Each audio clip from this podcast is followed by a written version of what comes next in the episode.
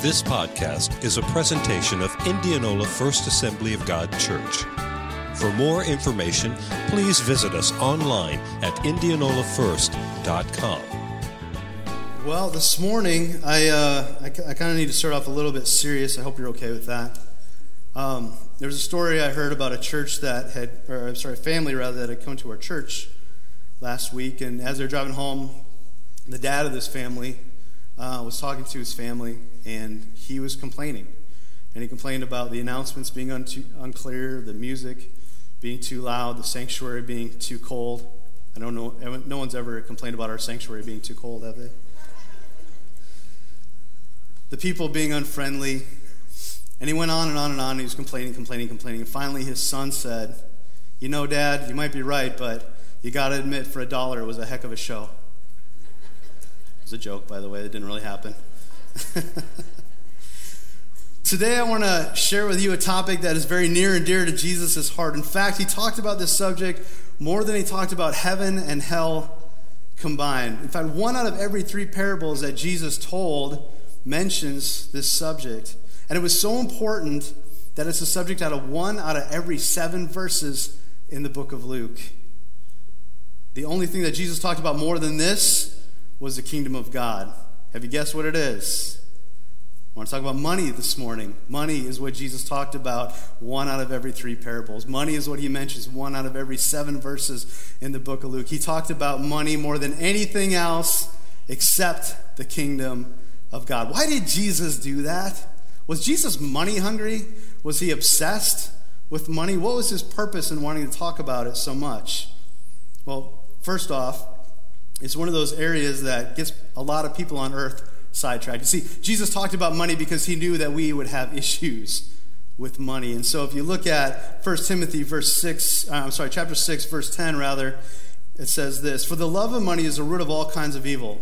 Some people eager for money have wandered from the faith and pierced themselves with many griefs." Now this verse sometimes gets misinterpreted or misread, and people think it says, "For money is the root of all kinds of evil." It doesn't say that, does it? It says the love of money or greediness for money or lust for money is the root of all kinds of evil. Money is one of those things in life that you really you can't remove yourself from it, right?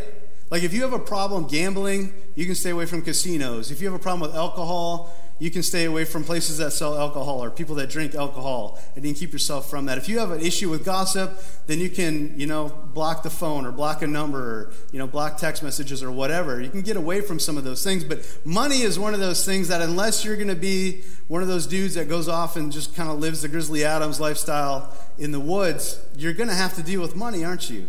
You have to have it to survive. You have to have it to live. It's part of how our world works. And so Jesus knew that, and so I think that's why he talked about money so much because he knew that it could potentially take us down paths that would lead far from him. In fact, that's what it says in 1 Timothy 6:10. It says, um, "For money, uh, some people eager for money have wandered from the faith and pierced themselves with many griefs." And so Jesus knew that.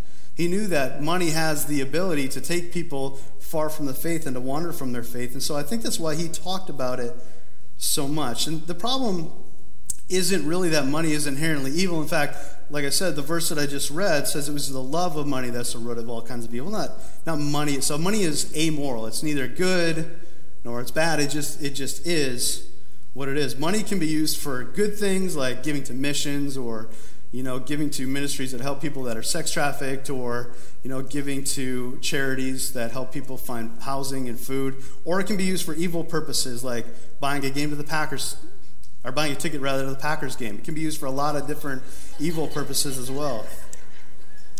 It's a shout out to my wife. Point is this, guys, there's nothing wrong inherently with money. It just needs to be put in its proper place in our hearts and in our priorities. In this world that we function in, wealth works kind of like this. Works like this. It works like it's kind of to the point, actually, wealth in this society where people will spend their families, they'll spend their youth, um, you know, they'll spend their health to obtain money. And when it comes down to it, it's like the harder you work, the more you get, the more you want, the more you keep, and then whoever dies with the most money in their bank account at the end of life wins, right? That's kind of how our money, our, our society, our world functions with money. But When I was talking before later, I said Jesus talked about the kingdom of God as his number one priority, right? And he talked about money as a number two priority. So, how many of you think those, those two issues, those two subjects, probably overlapped once in a while if he talked about them the most? And the reason I think that they overlapped every once in a while is because that God knows that the way that money functions on this world or on this earth functions totally different than how it functions in the kingdom of heaven. And how you give on this earth is different than how people give or how money should be treated in the kingdom of heaven. And so there's this disconnect between how we use money and how money functions with us and how money functions in the kingdom. And so God talked to the disciples, He talked to people about money and its place and how it should function within the kingdom of heaven. Or you could just say it this way how money should function if you're a Christian and as you're a Christian. God's math is different than the world's math. And so that's what I want to dive in today. I want to talk about how kingdom math works. I call this message Kingdom Calculation mostly because kingdom and calculation had the same kind of starting sound, and that's what I had to do to get make it make it stick in your minds. But kingdom calculation, and so I want to really hang out of the book of Malachi this morning. I know that's a book that we probably don't talk about very often, and this book of Malachi is most famous for this verse, probably gets preached the most. But this morning I want to take you to Malachi chapter three. So if you have your Bibles, and I hope you do, please turn to Malachi chapter three, whether that's digitally or you actually have a, a, a hard copy of your Bible. Um, turn to Malachi chapter 3. I want you to see this, and I want you to, we're going to really kind of soak in these verses this morning, and I want you to see what they mean. As you're turning there, I'm going to give you a little bit of history about what we're about to jump into. So in Malachi, God is talking through the prophet Malachi to his people, the Israelites. And there were some issues going on with God's temple, and he was addressing them. And so God is having this dialogue as if he was talking to the Israelites. And he's not, he's talking to them and he's kind of answering for them, you know? He's kind of having a dialogue about what they would say. And so here's, here's what it sounds like. We're going to start it in Matthew, uh, I'm sorry, Malachi rather, chapter 3. Here we go. It says this. Did I tell you what, what verse to start from? Um, 3 verses 8 through 12. Will a mere mortal rob God? Yet you rob me. But you ask, How are we robbing you? In tithes and offerings. You are under a curse, your whole nation, because you're robbing me. Bring the whole tithe into the storehouse, that there may be food in my house. Test me in this, says the Lord Almighty, and see if I won't throw open the floodgates of heaven and pour out so much blessing that there won't be a room enough to store it.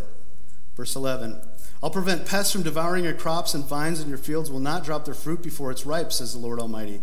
Then all the nations will call you blessed, for yours will be a delightful land, says the Lord Almighty. That's Matthew 3, verses 8 through 12. So, God's economics, kingdom economics, kingdom calculations, how do they work? How are they different? Well, it works this way. You know, in this world, we try to get, get, get, get, get as much as we can. We hoard and we hoard and we hoard, or we spend it on ourselves and we give it to ourselves. But God's kingdom works differently. And one of the things that works differently is that when you are a giver in God's kingdom, He subtracts the curse. That's if you're taking notes today, that's a good place to start. He subtracts the curse. Math, uh, Malachi, I keep calling Matthew. Malachi chapter 3, verse 9. You are under a curse, your whole nation, because you are robbing me. The whole nation of Israel was under a curse. Why?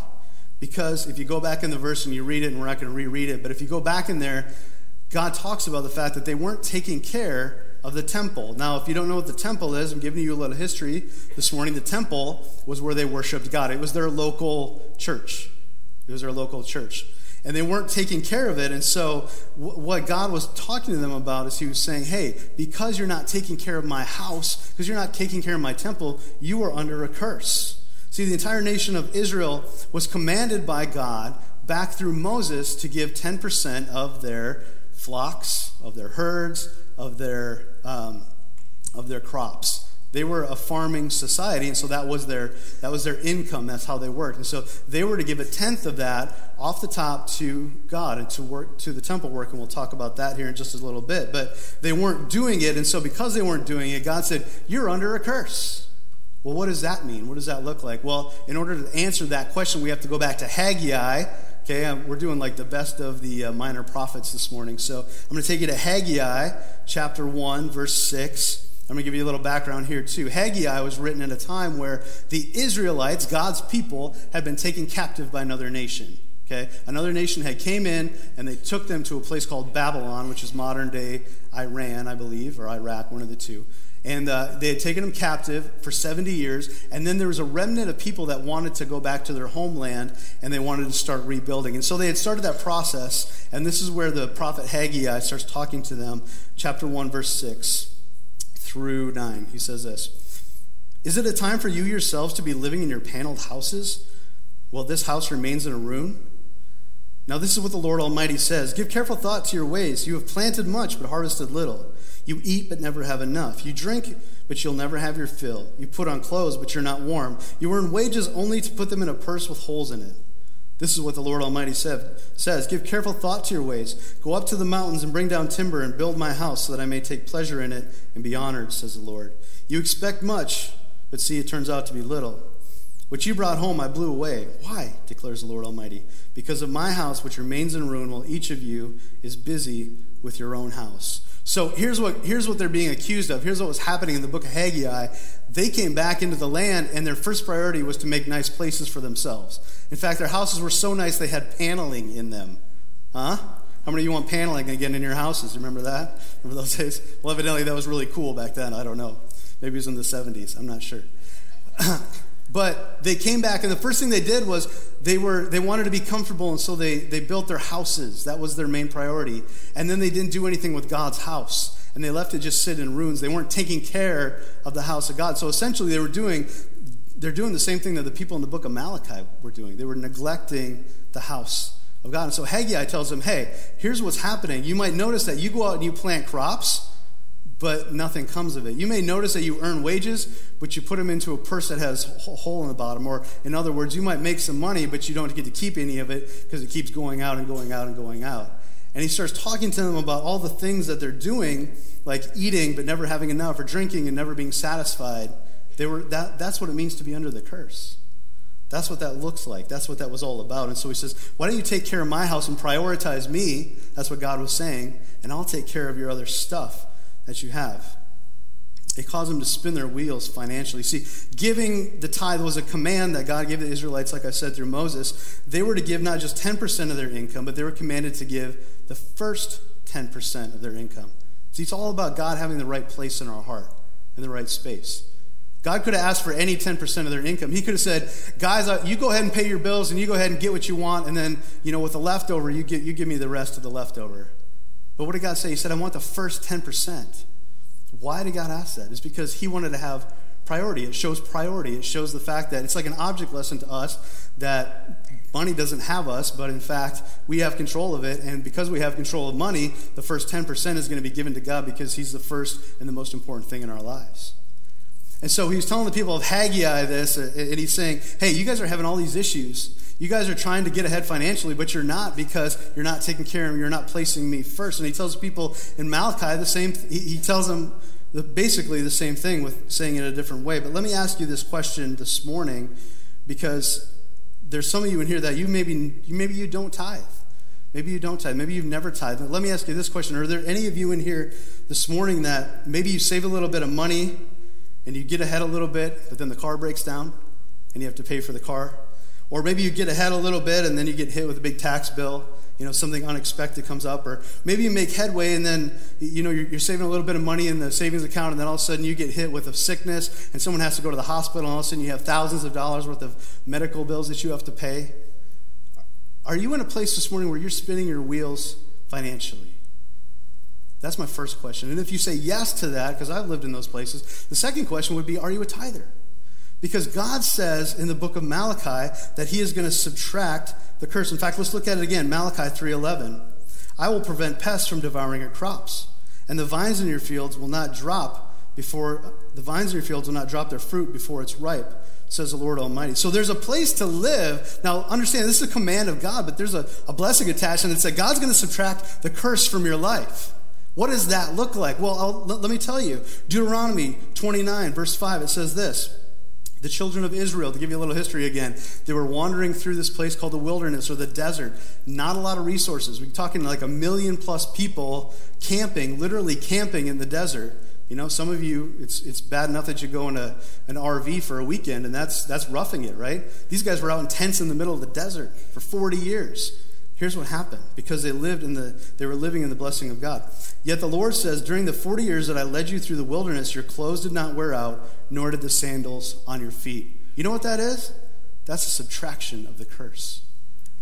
And there's debate among scholars whether God really, like, if there was a supernatural miracle that God did in order for them to continue to have the same shoes, or, you know, if God, if that just meant that God sustained them because he gave them what they needed. And I, don't necessarily know where I land on that, but I'll tell you this. If God, if God supernaturally fed them every day, every single day for 40 years, I don't think it's a stretch to say that he supernaturally took away the, uh, the, the natural rotting of their shoes or their clothing.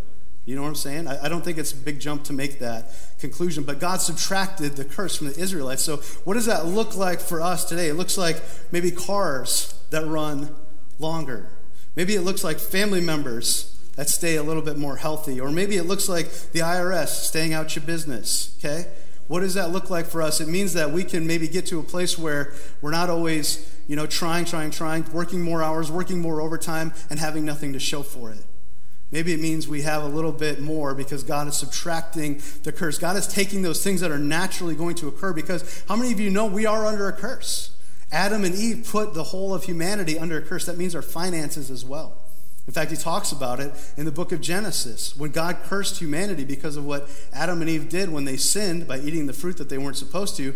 God put them under a curse, and part of that curse was there was going to be thorns and thistles in the land. Again, a means of providing sustenance and income for themselves that was going to be hard to do. So our finances are under a curse naturally. That's not necessarily something we're, we're doing or not doing by putting ourselves under it, but listen, we're all under the curse financially. That's where we're at. But if you're a tither, God subtracts that curse. It's like God taking the umbrella when the, when the, when the rain's coming down, which, rec- which symbolizes the curse. It's like God taking his umbrella and just putting it right over you. So he subtracts the curse. So you're not under the curse any longer, but you're under the blessing of God. And I'll tell you what, there's some amazing benefits to being under that. And who knows? I mean, it's hard to kind of quantify that because we don't know if the, if the curse is subtracted. We don't know if our car would have broke down but it doesn't. We don't know that, you know, we might have had a medical expense, but God saved us from that. I know there was uh, early in our marriage, or even before we were married, I think Devin had uh, asthma. And we were givers. we have been tithers. Um, before we were ever married, we were tithers. And uh, there was an evangelist that came to the church one day and prayed, and I just called her out and said, There's someone here with asthma. And uh, he called her out, had her come up front. He prayed for her. And then, really out of character for Devin, he made her run up and down the aisles of the church. Unfortunately, I wasn't there to see it. I would have had a blast seeing my wife running up and down the aisles of the church. But she ran up and down the aisles of the church. She was healed, has never had to have asthma medication since that day. And that was money that we would have spent on asthma medication that we didn't have to spend because God subtracted the natural curse. Does that make sense this morning? If you're a tither, God subtracts the curse. And what is the tithe? We talked about it a little bit. The first 10% of your income. Where does the tithe go? And I've had this question before. Some people would say, well, I, I, if I send my tithe to a, like a national ministry, that's why I tithe. Or I tithe to uh, you know someone I saw online. I really like their church, and so I tithe. And can I tell you that that's not necessarily the biblical precedent that God set up in the book of Malachi? He said, bring the tithes into the storehouse. What is a storehouse? The temple, the local church. And what were the tithes meant for? The tithes were set aside. It was 10% that was set aside so that they could have supplies in the temple because they needed supplies in order to do the ministry. And they had people that came and worked in the temple on a rotating schedule, and those people got paid out of that out of what was given to the storehouse. And so the same thing applies for us today. The church is the local storehouse. So if you're going to a church this is your storehouse where the tithes go and that goes for the same thing to keep the lights on in the building to keep the staff paid so that they can do the work of the ministry that god has called all of us to do and we can help facilitate that. That is what the tithe was meant for. And i know sometimes like i said people will tithe to different ministries and different online organizations. Can i tell you let's follow, if you follow that through to its natural conclusion, um, and it's great to give money to those organizations, and we'll talk about that. But what happens if all of us were to give our money to other organizations, our tithe? The local church would, would be gone. The local church would not exist. So, all that ministry that happens at a local level like the needy being fed and those that are sick in the hospital being visited and uh, you know weddings and funerals and all the things that go along all, those are all gone. So the storehouse was god's idea because god's god the local church rather was god's idea from the beginning and that's how he sustains it. So that's what the tithe is. You sit underneath the tithe god subtracts the curse. Uh, it's a pretty amazing promise. Wouldn't you agree that god subtracts the curse? Yeah i think so too. Well that's not the end of it. God subtracts the curse but he also, in Malachi 3.10, let's, let's take a look at that, says this, Bring the whole tithe into the storehouse, that there may be food in my house. Test me in this, says the Lord Almighty, and see if I will not throw open the floodgates of heaven and pour out so much blessing that there won't be room enough to store it. So, guys, not only does God subtract the curse, He adds the blessing. He subtracts the curse and he adds the blessing. What an incredible promise. We're going to break that down. But this is the only place in Scripture where God says to test him. In fact, there are places in the Bible, in the book of Psalms, and when Jesus is being tempted by Satan, where it says, Do not test the Lord your God. But this is the only place, the one and only place. And aren't you glad this is a great place to test God, right? He says, Go ahead, give me the tithe. Test me in this and see if I won't pour open the floodgates of heaven and give you so much that you won't have room enough to store it. What an awesome promise that is. So, like I said, in, in, addition to subtracting the curse, he blesses us by providing for our needs. What does adding the blessing look like? It looks like God providing for our needs. God providing for our wants? Not necessarily. God providing for our needs. We'll talk about that in just a second, but we're going to get to this first. The place where God sustains you through the blessing, a place free from worry. It's that place that Jesus preached about in Matthew chapter 6, 25 through 33. And we're, again, we're not going to take a look at it because we don't necessarily have time to read all of it. And I'm throwing a lot of scripture at you today. But if you wanted to read through that yourself, I, I encourage you to do that. Matthew chapter 6. It's part of the Sermon on the Mount. Jesus is, I'm going to paraphrase, but he's saying in Matthew chapter 6, he says, Look at the birds. Look at the birds of the field. They don't try to find food, they don't worry about where their next meal is going to come from. I take care of them. He says, but you worry about where you're going to get food and where you're going to get your next meal. He says, you worry about clothes, but look at the look at the lilies of the fields. Look at how amazing they look. They look better than anybody that is that's ever lived. Better than he says, better than Solomon in all his glory. And Solomon's like the pinnacle of the Israelite kings, and he was he had he had glory because he was amazing and he had all this money and all this wealth. And they, he said Solomon didn't even look as good as one of those one of those flowers. And he says, I take care of those things. And those things are worth so much less than you. So why are you worried about that? You see, the place where God adds the blessing is a place where you don't worry about finances because God sustains you.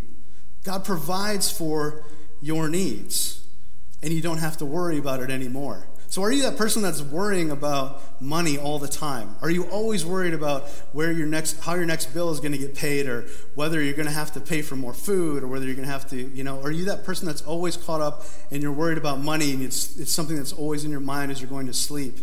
When you're a tither, God adds the blessing. It's that place where He sustains you so that you don't have to worry. When I was in Minnesota as a youth pastor, early on in my ministry, I wasn't making a lot of money, and um, they given me a place to live, but the amount of money that I was making every month was, uh, well, let's put it this way: my car insurance payment was more than half of what I made. So I get I get the money that I would get for the month, and over half of it, about 65% of it, will go to my car insurance. I'm not going to tell you why my car insurance was so high, but it was high. but 65% of my car insurance would go to that. So I didn't have a lot of money to live on. And when I moved up there, the idea was that I would get a part time, I'd be a part time youth pastor, and then I would have a part time job. And uh, I'll tell you what, in one year that I lived there, that never materialized. I never had another part time job that was steady. I had, I had little odds and ends here and there. I get a painting job here, or, you know, but nothing major, just little things. God sustained me that entire year, sustained me. People would show up with gas cards, people would take me out for meals. I would have food just dropped off at my house randomly. I had a check one time for $1,500 show up on my desk. I didn't know who it was from. Another check for $2,500. Guys, I was taken care of, and God showed me how to live in the blessing. I got to a point where I just wasn't worried anymore about where the money was going to come from because I knew that God was going to take care of it. Never had to have a job. It's that place of sustained blessing. The Israelites lived in this place of blessing. I talked to you about it just a little bit. The Israelites, as they're going through the desert, they had manna every single day. They got fed supernaturally. They would go out in the morning and there would be a dew that would form, and then when the dew left, there was this wafer like bread that was left on the ground, and that's what they would, that's what they would eat. But, but I'll tell you this, and, and not only did God do that, He also provided quail later on as well. So they would eat quail one day and they would have manna, but God always gave them just enough for that day. See, with manna, he told them, I want you to go out and I want you to gather manna, but only enough for each person in your household for one day's worth of manna. He said, Don't do more than that. Of course, what did they do? The first day that there was manna on the ground, after Moses had told them, Don't get any more than you need, they went out and they gathered more. And what would happen to that manna if they left it overnight is it would spoil, it would turn rotten. But on Friday, because their Sabbath was on Saturday, on Friday he said, Go ahead and, and uh, gather twice as much as you need because I don't want you to work on the Sabbath. So I want you to gather twice as much as you need, and then you can have it for the Sabbath. And that extra that they gathered on the day before the Sabbath, guess what happened the next day? It was fine. It wasn't moldy, it wasn't nasty. What was the principle there? The principle was that God was giving them just enough. Just enough. He was teaching them sustenance. He was teaching them how he was going to provide for their every single need while they were in the desert. It was a pretty cool place to be. And since we're on the topic of the Israelites, it was kind of interesting as I was studying this sermon and I was studying for this sermon and getting prepared to preach it, God started to show me a little bit of a parallel between the three principles of giving that we're going to talk about this morning that we have been talking about and the Israelites and their trip through the wilderness. So, so, so I'm going to throw this at you. Some of you, it may go over your head a little bit, but, but for the rest of you, I want to throw this at you. This is just something God showed to me. When the Israelites were in Egypt, okay, they were under the curse. Would you agree? Because they were in there for 400 years. They were slaves. They didn't own their own stuff. I mean, they, they were slaves to Pharaoh. They were there for a long time. It was very hard, and they were under very hard circumstances. God delivered them. He subtracted the curse by bringing them out of Egypt. Then he took them into the wilderness which was a place where he added the blessing because no longer were they under the curse, no longer were they dealing with the stuff that they had to deal with in Egypt, but at the same time, there wasn't a lot of resources there, so he was supplying the blessing. He was giving them just enough. You know what's cool about being in the place of blessing is you learn faith. You learn faith. You learn to trust God. And you know what happens when you trust God? Things like anxiety leave. Because you don't have to be anxious about money anymore, because God is taking care of it. You don't have to be anxious about whether God has your back, because you learn that He does. And so there's those two places the place where God subtracted the curse and he brings them out of Egypt. And then he adds the blessing, like we talked about in Malachi, when they were in the desert and they were learning how to walk with God, and God was taking care of their every single need. Pretty amazing place to be. And then came the best place for the Israelites. So there's Egypt, there's the desert, and then he takes them into, and us, if we're willing to go there, the land of abundance. See, I've always had this hard time when it comes to giving because sometimes I've even preached, you know, God's going to give you just what you need, just enough for the day, just enough. And, and I saw that in the Bible where God did that, for example, like the Israelites. But I've always had a hard time reconciling that with God's abundance because there was time that God would bless people in the Bible abundantly and they would have so much. Uh, you know, even material possessions that they wouldn't even know what to do with it. I thought, well, does God really, does God just want to sustain us or does he want to, like, just, you know, pour on us blessings so that we can continue. Where, where is that? Well, when I was studying this, this is where I thought the revelation came. It was really fun. The Israelites had both. They had God's sustained blessing, but then God took them into another place. God took them into the promised land. We're going to talk about that in just a second. But the verses that we have been preceding this have been talking about taking care of the temple or the church. Now, the last verse in Malachi turns the attention to other nations. So we're going from adding the blessing to God multiplying generosity. So check this out. Check this out. In the end of, let's read the, I'll read the end of Malachi. I'll read the end of that verse for you. It says this. Sorry, I found my notes.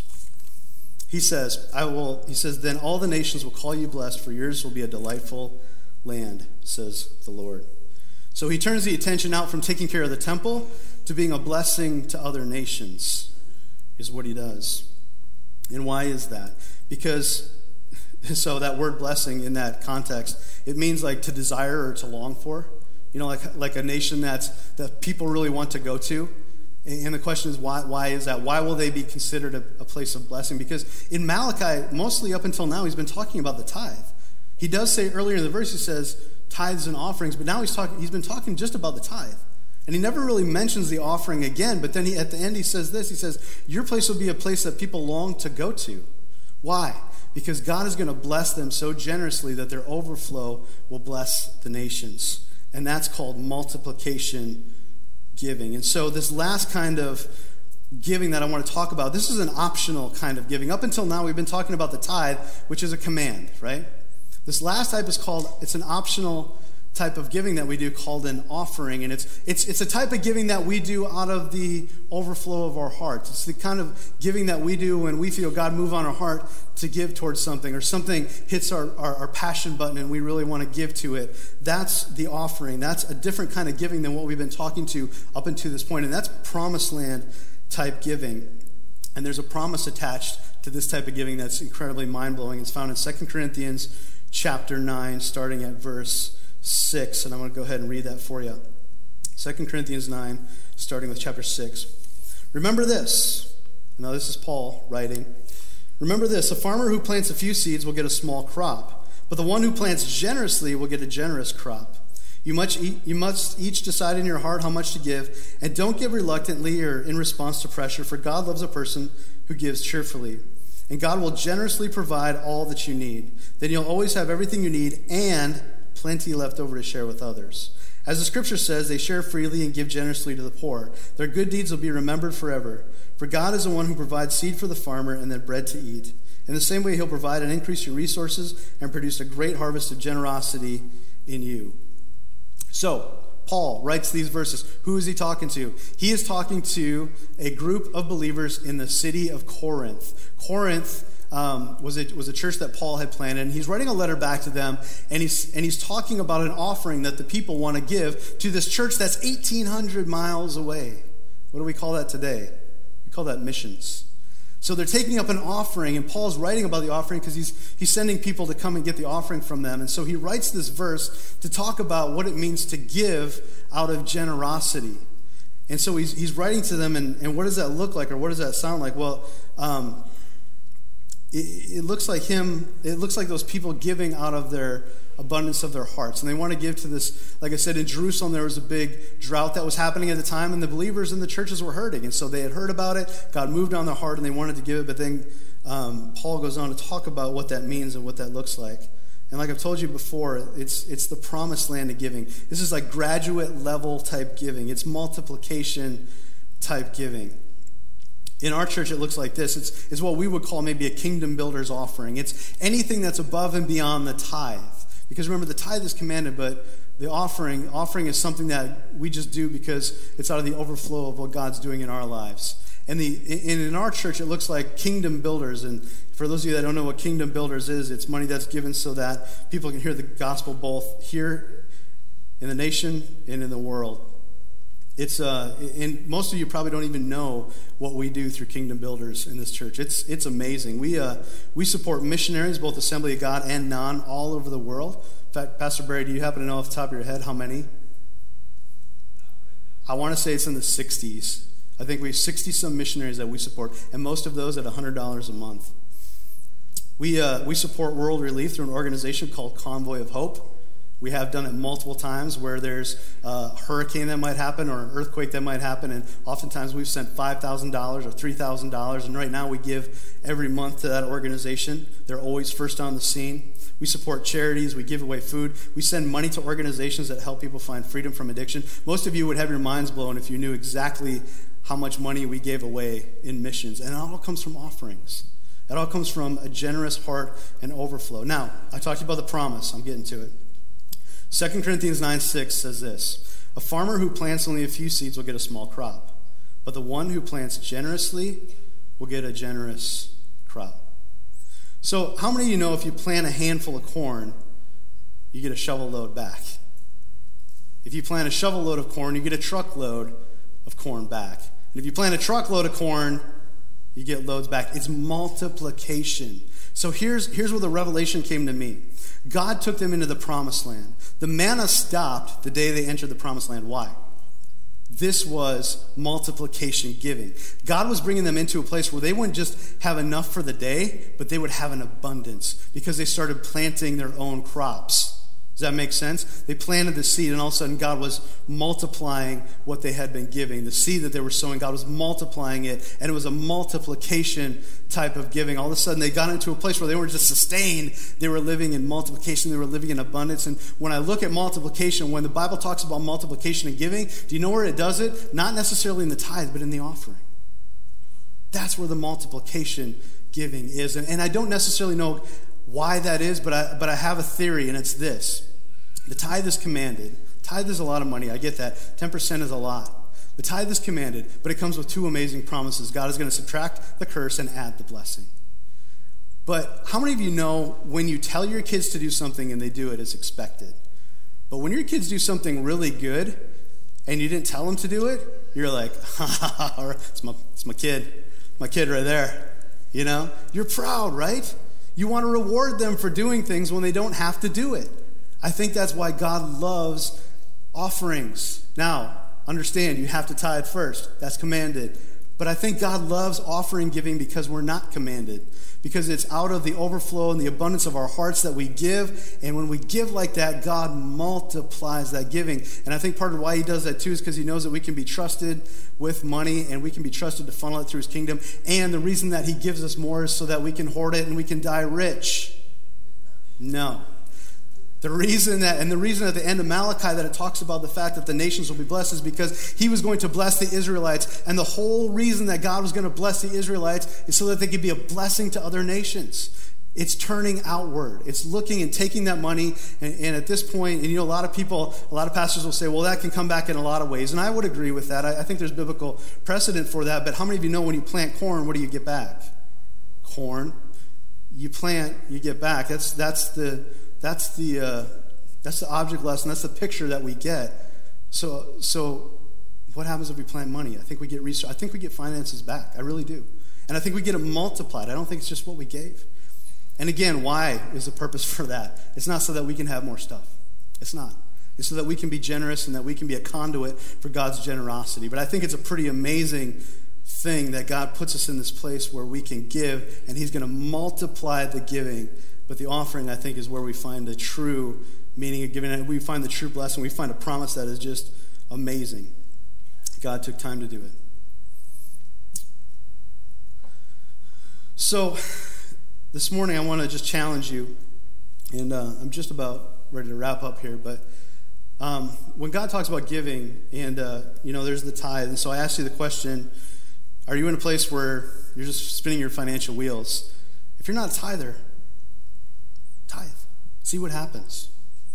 See what happens. This isn't a get rich quick thing. This isn't a, you know, one of those things that I tell you because I, I want to try to manipulate you. But, but it's biblical. This is the Word of God, isn't it? This is the Word of God. I'm not making this stuff up. And I know it sounds self serving for a pastor to come up and say, give more, but I'm, I'm using this as a method of discipleship this morning because Jesus talked about it second only to the kingdom of God in his ministry. And so this morning, if you're in that place, maybe you need to start tithing. Maybe, maybe you're in a place where you're worrying about money all the stinking time and it's always on your heart, and it's always on your mind. If you're not a tither, why don't you try tithing? Maybe you're this morning, you've done tithe and you're, you're a tither and you're, you're doing good with it and you're doing well and God has sustained you. God has sustained you. In fact, I just heard a really cool testimony. I wish I could have had it this morning, but um, they were sick this morning, so I couldn't bring it. But one of our guys had surgery, and uh, he was uh, he's a worker. He works with his I can't remember what trade he's in, tile or something. I can't remember, but um, he had surgery and he had to be off for a number of weeks, and they were, they were really concerned about their finances and being able to make it, but they had started tithing. So he just told me, um, I just talked to him at the restaurant that he works at part time. He said, Hey, you wouldn't believe that this tithing thing actually works. He's like, It's amazing. He's like, We've gone through this whole thing and we haven't had a single need. Everything's been taken care of. That's God's sustained blessing. Maybe you're in a place where you're worried about finances. You've never seen God sustain, but that, that's tithing. But man, if you want to be in a place where you see multiplication, you know, maybe you're maybe you've done like the the uh, undergrad level giving and you've tithed. Go above and beyond. Give to kingdom builders. Give an offering, and then see what God is going to do because His Word makes some pretty big promises about what He's going to do for those who are generous with their giving. Amen. All right. Well, I'm going to kind of leave it at that this morning. And um, here's what I'm going to do. You may have noticed that we did not take an offering. Maybe some of you thought that this was going to be a free Sunday. No. There's a reason that we didn't take an offering because I'm going to give an altar call this morning. And if I were to preach about salvation, I'd give an altar call to get have people get saved. If I was going to preach about the infilling of the Holy Spirit, I would give an offering or an offering. There I go. Um, I would give an altar call to have you come down and receive the Holy Spirit. Well, today I preached about giving. So, hosts, I want to have you get ready. We're going to respond to God this morning, and we're going to give with generous hearts. And you know what else? Worship team, you can go ahead and come on up. Worship team is going to play. We're going to take an offering here in just a second. You know what else is cool about this verse, and I failed to mention? It says God wants a cheerful giver. That word, cheerful, in the Greek is hilaros. It's where we get our word hilarious. It's only used one place in the Bible, and it's right there. Cheerful hearts, giving in a cheerful way, not grudgingly, not writing your check through clenched teeth, take this, God, take money. Okay? It's doing it with a cheerful heart. If you've ever been to Africa and you've been to a service, uh, maybe not, I don't know if everywhere in Africa does, but the places that I've seen where missionaries go, they dance down the aisles and they'll give two, three offerings as they're dancing. I mean, how fun is that to give away your money and have a smile on your face, right? That's counterculture, that's kingdom calculations. And so this morning, as the worship team plays, um, I'm going to have you guys respond to God by giving your offering. And uh, as a baskets pastor, you're welcome to stand up this morning and join us in worship. Thanks for being a part of the Indianola First Assembly of God podcast. Join us next week to stay updated on our latest message.